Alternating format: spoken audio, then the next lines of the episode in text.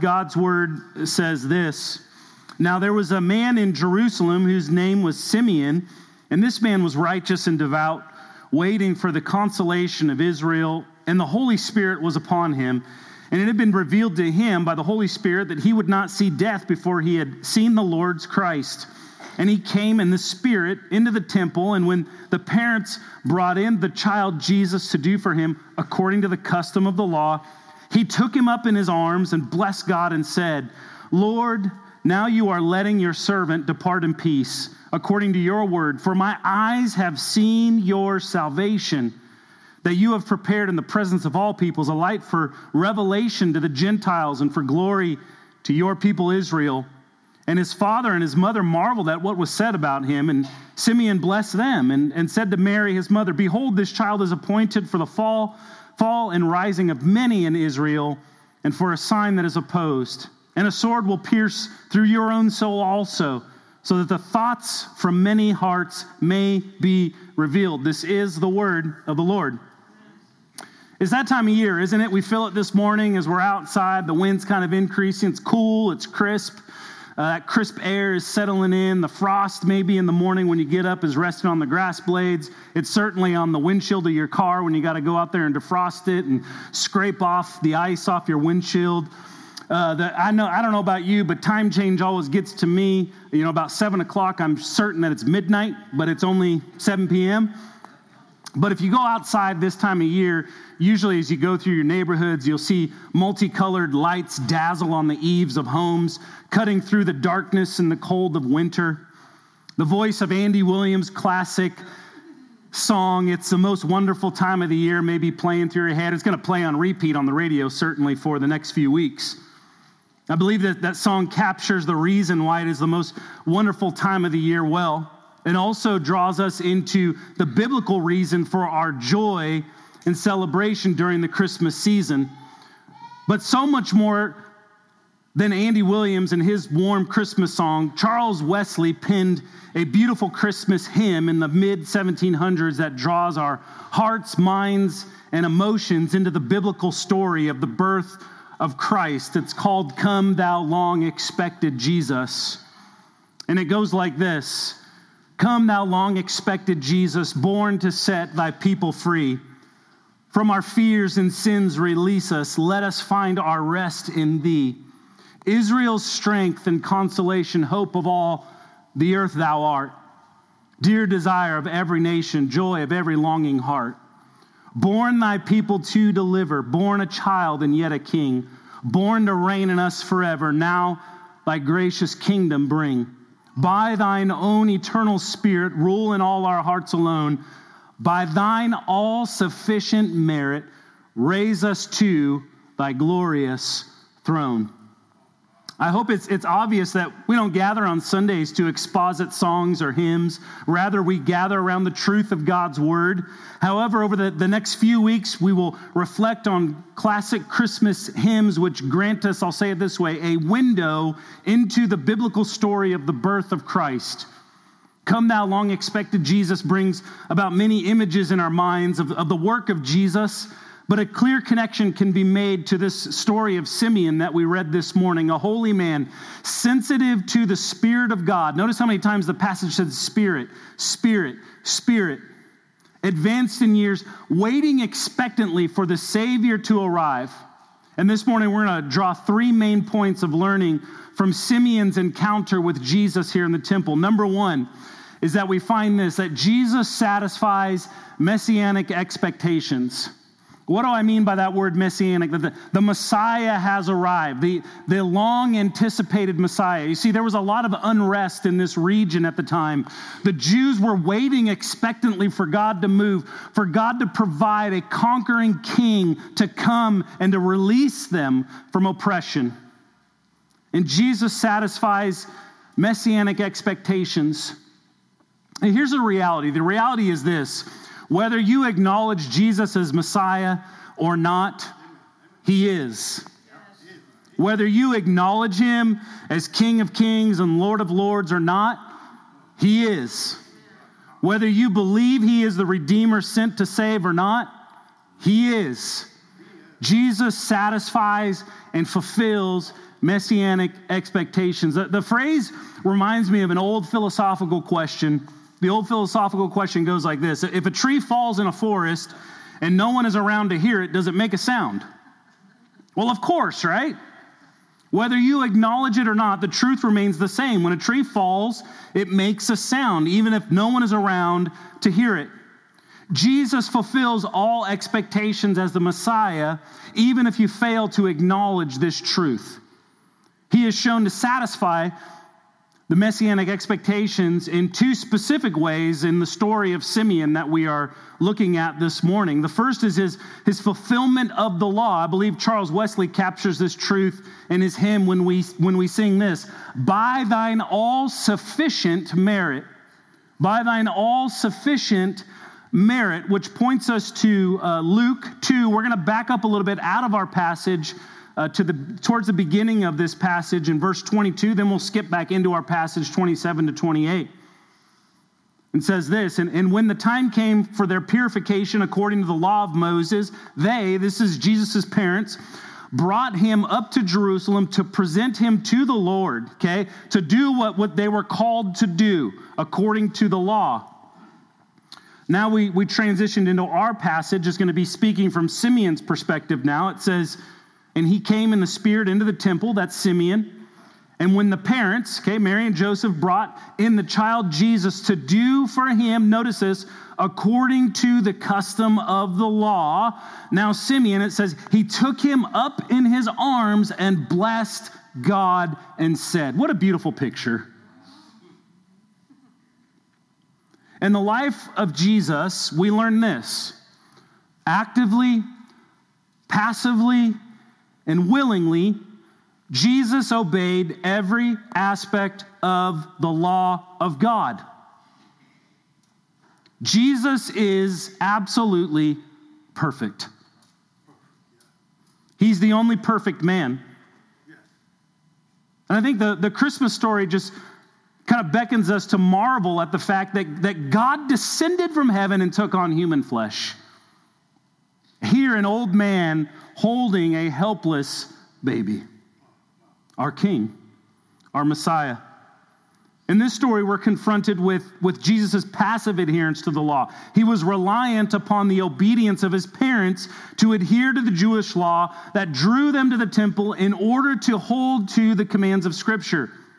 Jesus is without sin or disobedience. This is incredibly important to our belief. This is why this is important. It's important to our belief and this the, the assurance of the sufficiency of the sacrifice of Jesus as this, as the perfect, unblemished, and spotless Lamb of God. This was foretold through the prophet Isaiah when he said this in Isaiah 53 9. And they made his grave with the wicked and with a rich man in his death. Notice this now. Although he had done no violence, and there was no deceit in his mouth. Jesus fulfills, satisfies the, the expectation that one was coming to save the people of God, to deliver them, to satisfy the demands of the law once and for all. Jesus has done this. He's, he's fully satisfied the legal expectation. And also, we find something else that he satisfies. He also satisfies the messianic expectation of being this a comforter. Jesus is a comforter. The lyric says this Israel's strength and consolation. Consolation. The heart of Simeon is captured in this lyric. Right? The, the word expectant comes to mind. Simeon waits expectantly for the arrival of the Savior, for the arrival of, of this, of comfort and consolation, the arrival of, of perfection, the arrival of salvation. Verse 25. Now there was a man in Jerusalem whose name was Simeon. This man was righteous and devout. I'm going to pause there a second. What does that word devout mean? It means committed. Committed. Simeon was committed to what the Lord had called him to do. He was a devout man. Reading on, waiting for the consolation. We don't use that word very much. What does consolation mean? It means comfort, especially after a loss. Comfort after a loss.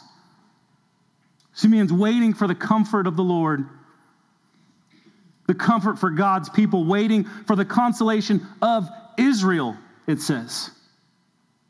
And notice this, and the Holy Spirit was upon him.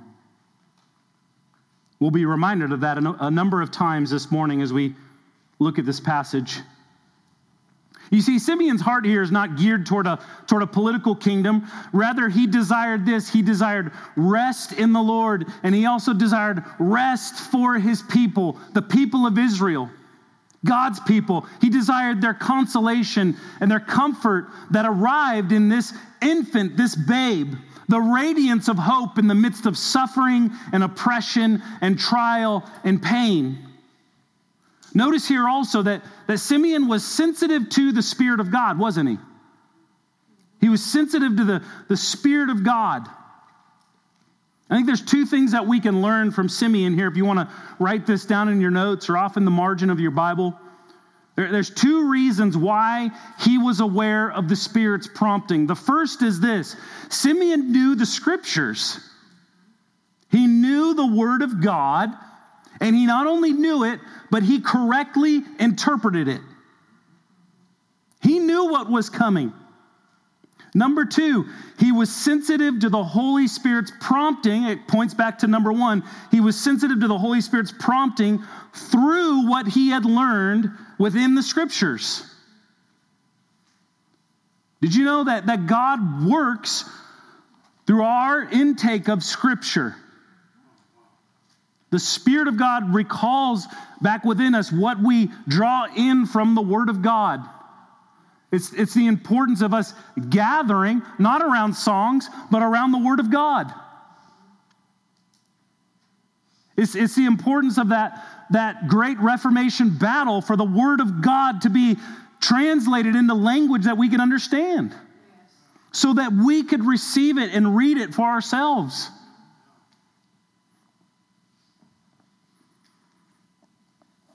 Simeon knew the scriptures and he was sensitive to the, the Spirit's prompting through what he knew about the scriptures.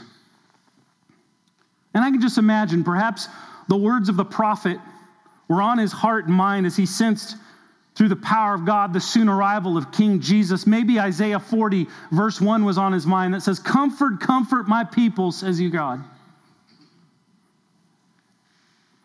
And so we, we have an, a point of application here. Do you immerse yourself in the Word of God? Do you immerse yourself in the Word of God, seeking correct interpretation through the Spirit's revealing? We have all we need through God's Holy Spirit and His Word.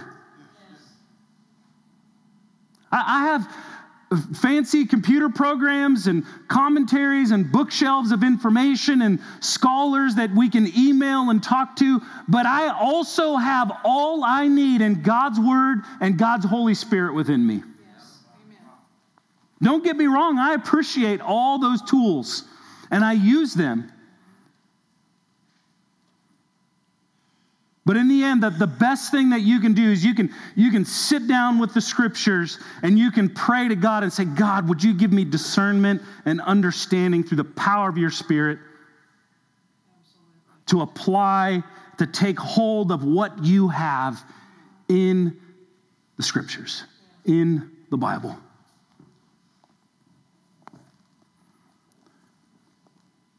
So many times we want to know, God, what's your will? What do you want me to do? It's right here. It's in the scriptures. And then the Spirit of God uses that to point you, to help you to walk where you need to go. Is it biblical? Okay, then do it. We need to immerse ourselves in the Word of God so that we can be sensitive to the Spirit's leading in our life. The, the Word of God illuminated the life of Simeon through the Spirit of God so that he could discern and be prepared for God's will. I want to be prepared, don't you? And there's nothing worse. I can remember back to my elementary school days, you, you'd had a book report and you put it off. And the night before, it's like I'd pray to God, I'd open that book, like, God, would you just put this stuff, please? God, I got to get up and do a presentation tomorrow. I promise you, if you just put it in my brain, I'll never do this again, and I'll go to church every Sunday for the rest of my life. We can't live like that. It's the slow, steady intake of God's word. It's immersing yourself with brothers and sisters who are going to speak God's word to you. If you have trouble reading, we have all the tools in the world. You can listen to the Bible. In fact, for hundreds of years, most Christians just listen to other people speaking it to them. We have so many tools. Immerse yourself into the Word of God just like Simeon did, so that he, he realized this. He realized the satisfaction, the, the fulfillment of messianic ex- expectations that had arrived in baby Jesus. Number two, Jesus satisfies his promise to Simeon, Israel, and the nations. Jesus satisfies his promise to Simeon, Israel, and the nations.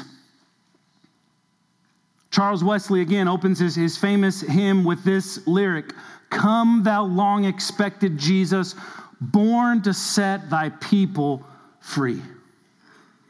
The, the lyric is a, is a window into this passage.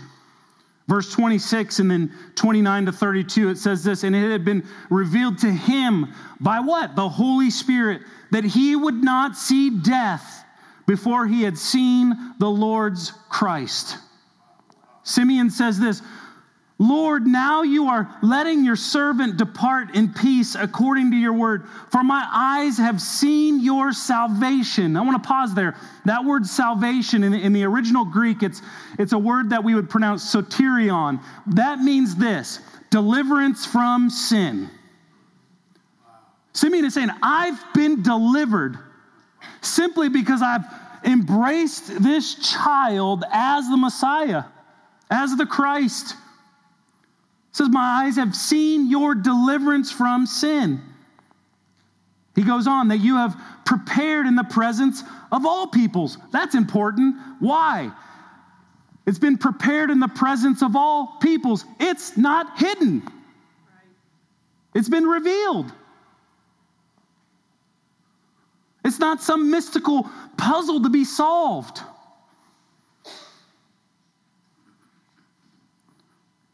Lord Jesus Christ has been revealed,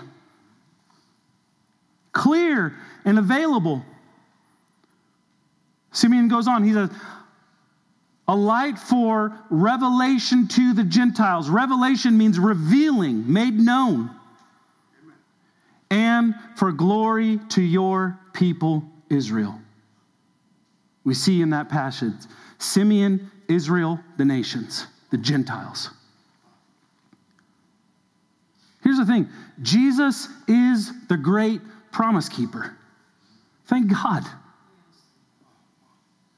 It was revealed to, to Simeon by God's Spirit that it says this that he would not see death before the arrival of the Christ, the Messiah, the Savior, the Redeemer. And now, this, this old, righteous, humble, spirit sensitive man can depart in peace, right? He has met salvation. Has met and, and believed, trusted in the Lord's anointed servant.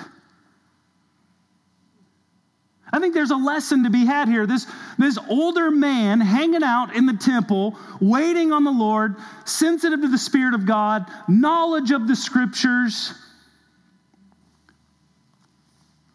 This older guy had a role. Older folks God's still working in and through you. Did you hear me? I know I should use different words like mature, but sometimes older just works. You ain't done yet. You're still here. God's still working through you. Everyone, hear this. Do, do you believe do you trust in the promises of God as Simeon did? and as he was, this is an important question for all of us to wrestle with. Are you ready to meet the Lord? Are you ready? These are two important questions because in the life, death, and resurrection of Jesus, the, the promise not only stands for Simeon uh, of comfort and salvation, of, of perfect righteousness applied, hear this, but it is available to be received by everyone who calls upon the name of the Lord. The scriptures clearly teach that everyone who calls on the name of the Lord will be saved. Have you taken hold of this promise? Do you believe? Do, do you understand the, the salvation of God is, is available to anyone who believes? Just like Simeon, just like in, in the Gospels, we would learn of, of disciples that would follow after him. These men were Jews, just like believing Jews who have called upon the name of Christ, just like Gentile converts, the nations. Jesus came to save his people and the nations. You and me.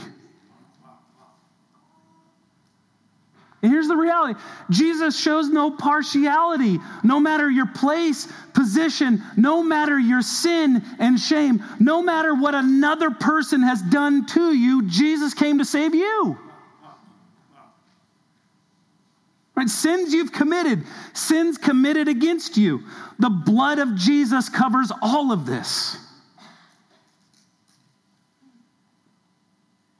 Some of you continue to walk in the shame of your past sins. You don't have to walk with that guilt anymore.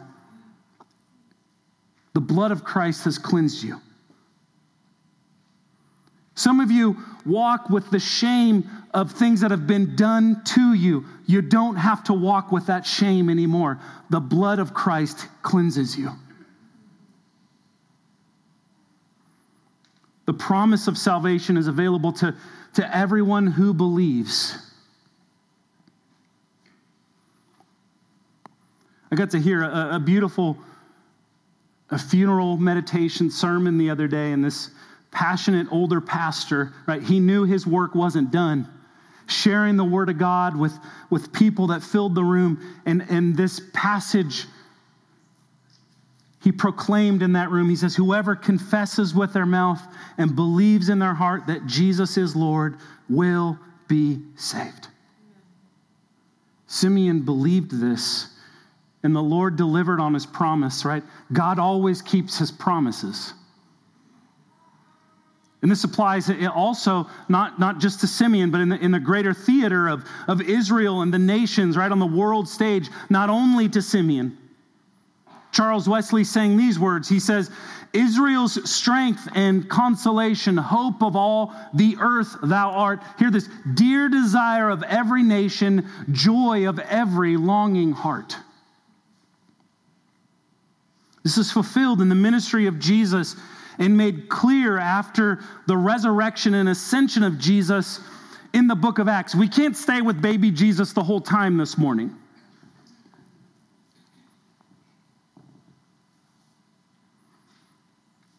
After Jesus was crucified and he raised from the dead, early on in the book of Acts, he, he ascends to heaven and he commissions his disciples to go forth and to spread the gospel. And early on in Acts chapter 2, we see, we witness the spirit empowered apostolic ministry of Peter. And he preached Jesus as the satisfaction, the fulfillment of the promise of salvation to both Jew and Gentile. We see those both in Acts. Acts 2 22 simply says this Men of Israel, hear these words. It's the day of Pentecost. Many Jews had come to Jerusalem. And, and here, Peter, under the, the power of the Spirit that has now filled him, is a bold proclaimer of this truth. Men of Israel, hear these words. And then he shares the gospel with them.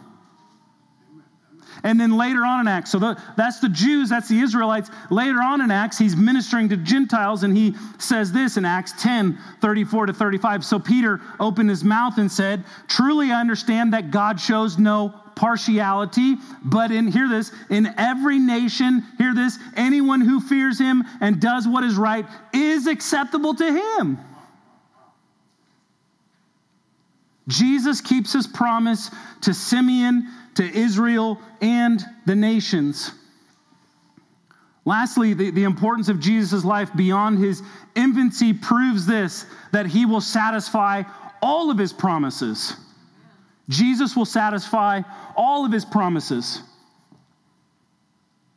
Wesley again reveals a, great promise of Scripture in our song this morning when he says, Raise us to thy glorious throne. Raise us to thy glorious throne. But how, how can we be so certain of this truth?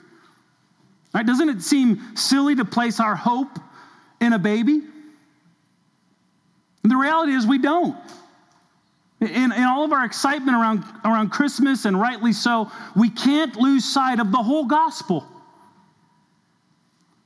Again, this, this infant will satisfy the expectations of, of the coming Messiah. This infant will, will and, and continues to satisfy his promises to Simeon and Israel and to the nations. But why and how? The truth is found in the gospel, what we call the good news about Jesus.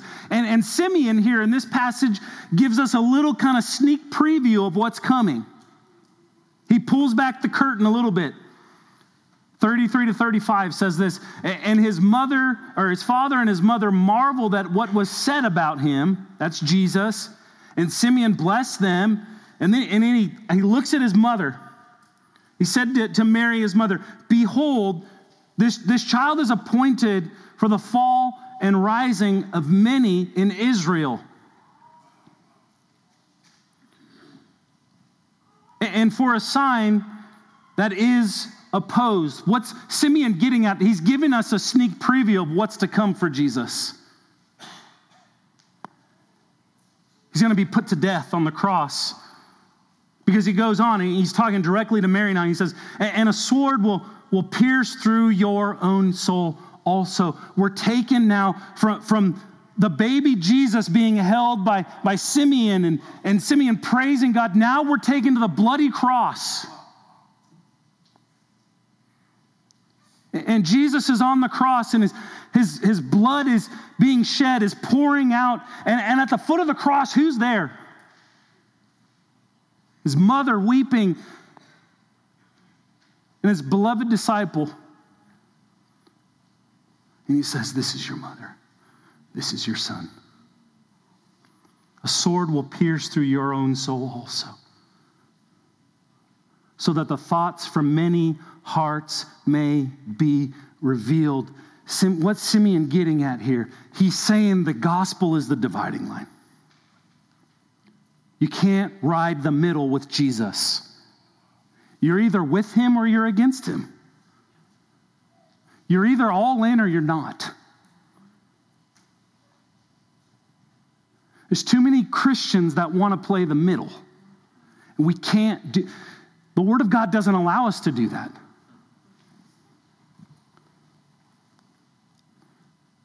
says the thoughts from many hearts may be revealed. What is the revealer? It's the gospel.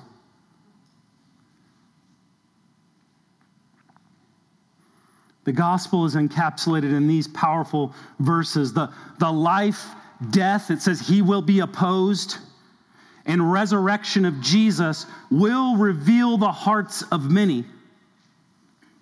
The, the question is this have, have you found satisfactions, satisfaction in, in the promises that belief, that's faith in the life, death, and resurrection of Jesus grant you? Have you found satisfactions in the promises of His Word?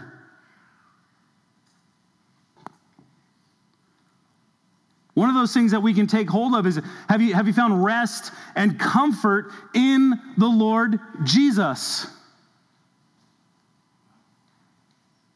It's what we sing about in Come Thou Long Expected Jesus. It's, it's what Simeon speaks of when he says he was, he's waiting for Israel's consolation, for the comfort, for the rest that comes in the Messiah. Have you, have you embraced the rest and comfort that the Lord Jesus provides for you? that he, he has satisfied the demands of the law. He, he has granted for us comfort. He has granted to us, as we learned in Philippians, peace that surpasses all understanding. Have you found this? Have you found the certainty of salvation that, it, that is found in the Lord Jesus alone? We have assurance of the belief that we have.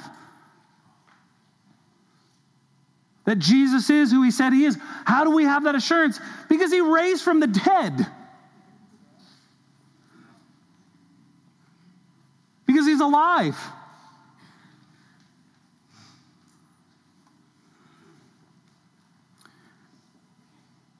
Peter, emboldened by the Spirit of God, preaches to reveal the hearts of many in Acts chapter 2. The question for us is will you decide to follow Jesus and embrace his promises or not?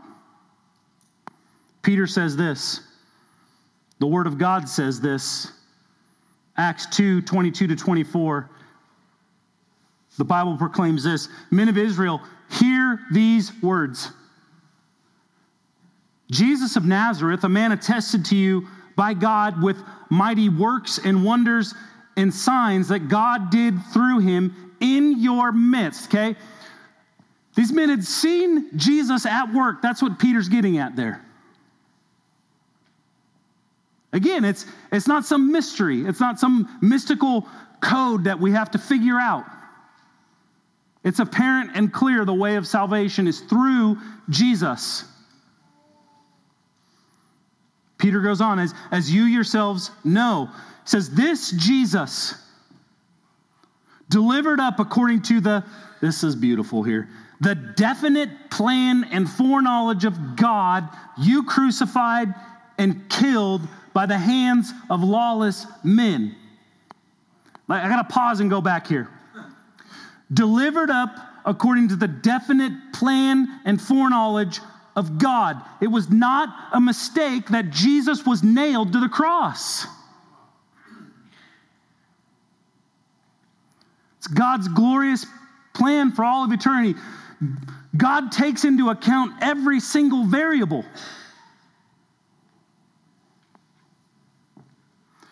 Then he said, You crucified and killed. Now, when we read a passage like this, we want to sit back as the audience and see the play on the stage. Like uh, Peter's talking to the Jews, they killed Jesus. Do you know what the truth of the matter is? When Peter says, You crucified and killed, there's a song we sing that says, It was our sin that held him there. I know we don't want to wrestle with this, but we have to wrestle with the truth that it was our sin that nailed Jesus to the cross. And we wrestle with that because it reveals his great love for us. Who would die for their enemy? God. God does. In Jesus. We crucified Jesus. You say, I wasn't there with the hammer and the nails. It was the Romans, it was the Jews. No, it was our sin that held him there. It says, by the hands of lawless men. You see, but, but the end of the story isn't blood, the end of the story isn't death. Peter brings us all the way through. He says, Hear this God raised him up, loosing the pangs of death. This is cool because it was not possible for him to be held by it. You can't kill God.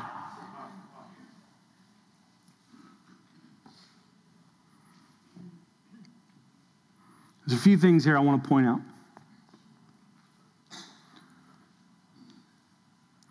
I, point to this passage because it's the result of the Spirit of God moving in us. We see Peter as an example that we will proclaim the gospel as the way of salvation. That's what Peter's doing here because he has the power of God within him. We will proclaim the gospel as the way of salvation. We learned what salvation was earlier as deliverance from sin, satisfaction of God's wrath toward sin. And also, this passage gives us insight into the great promise of the resurrection of Jesus as this as the first fruits for those who believe. We're promised, right? We're talking about the promises of God, that He will keep His promises. We are promised the same thing that Jesus already has to be raised to life again. I tell you what, every time I go to the funeral of a believer, I'm thankful for that message. I get to see my mama again. I get to see my father in law again. I get to see all the brothers and sisters at North Bullitt Christian Church that have gone to be with the Lord since I've come here. I get to see them again.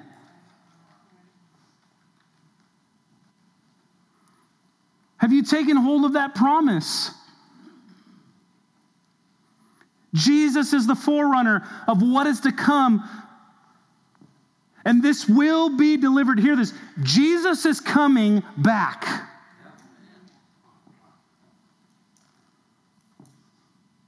This is the promise that, that he will satisfy, that he will f- fulfill, and that is guaranteed because of his defeat of sin and death in the resurrection. This isn't just a Christmas story this morning. This is an Easter story. This is a resurrection story. And so, so how do I grab hold of these promises?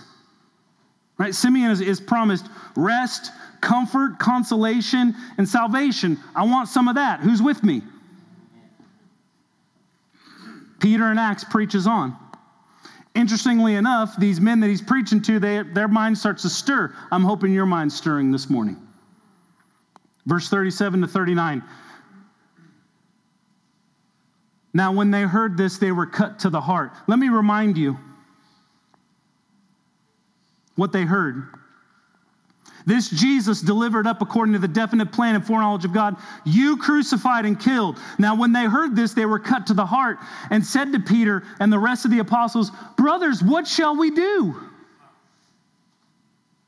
And Peter said to them, Repent and be baptized, every one of you, in the name of Jesus Christ. Hear this for the forgiveness of your sins, for the deliverance from sin, for salvation and you will receive the gift of the Holy Spirit. For the promises for you and for your children and all who are far off, everyone whom the Lord our God calls to himself. Isn't that a big, beautiful family together? Family, it's time to take hold of the promises of Jesus. The first thing we, we have to wrestle with is, is if you're here this morning, if you don't have a relationship with Jesus, what in the world are you waiting for? Are you ready to meet the Lord? You ready to take hold of true comfort and rest and peace? Man, I've walked through some stuff with some people over the last few years and those who are followers of Jesus, they have, again, what the scriptures call a peace that passes understanding.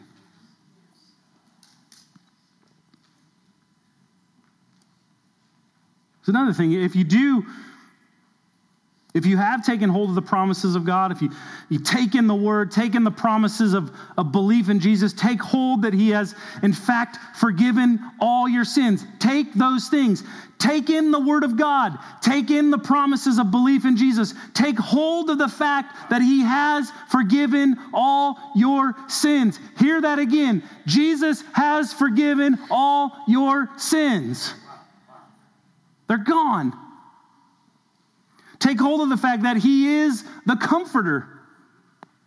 Take hold of the fact that He is our deliverer. And He has indeed delivered us from the penalty of sin, which is death. Through belief in Jesus, we can take hold of these promises. We can lift our eyes from the manger to the empty tomb, and we can sing these words together By thine all sufficient merit, raise us to thy glorious throne. Amen.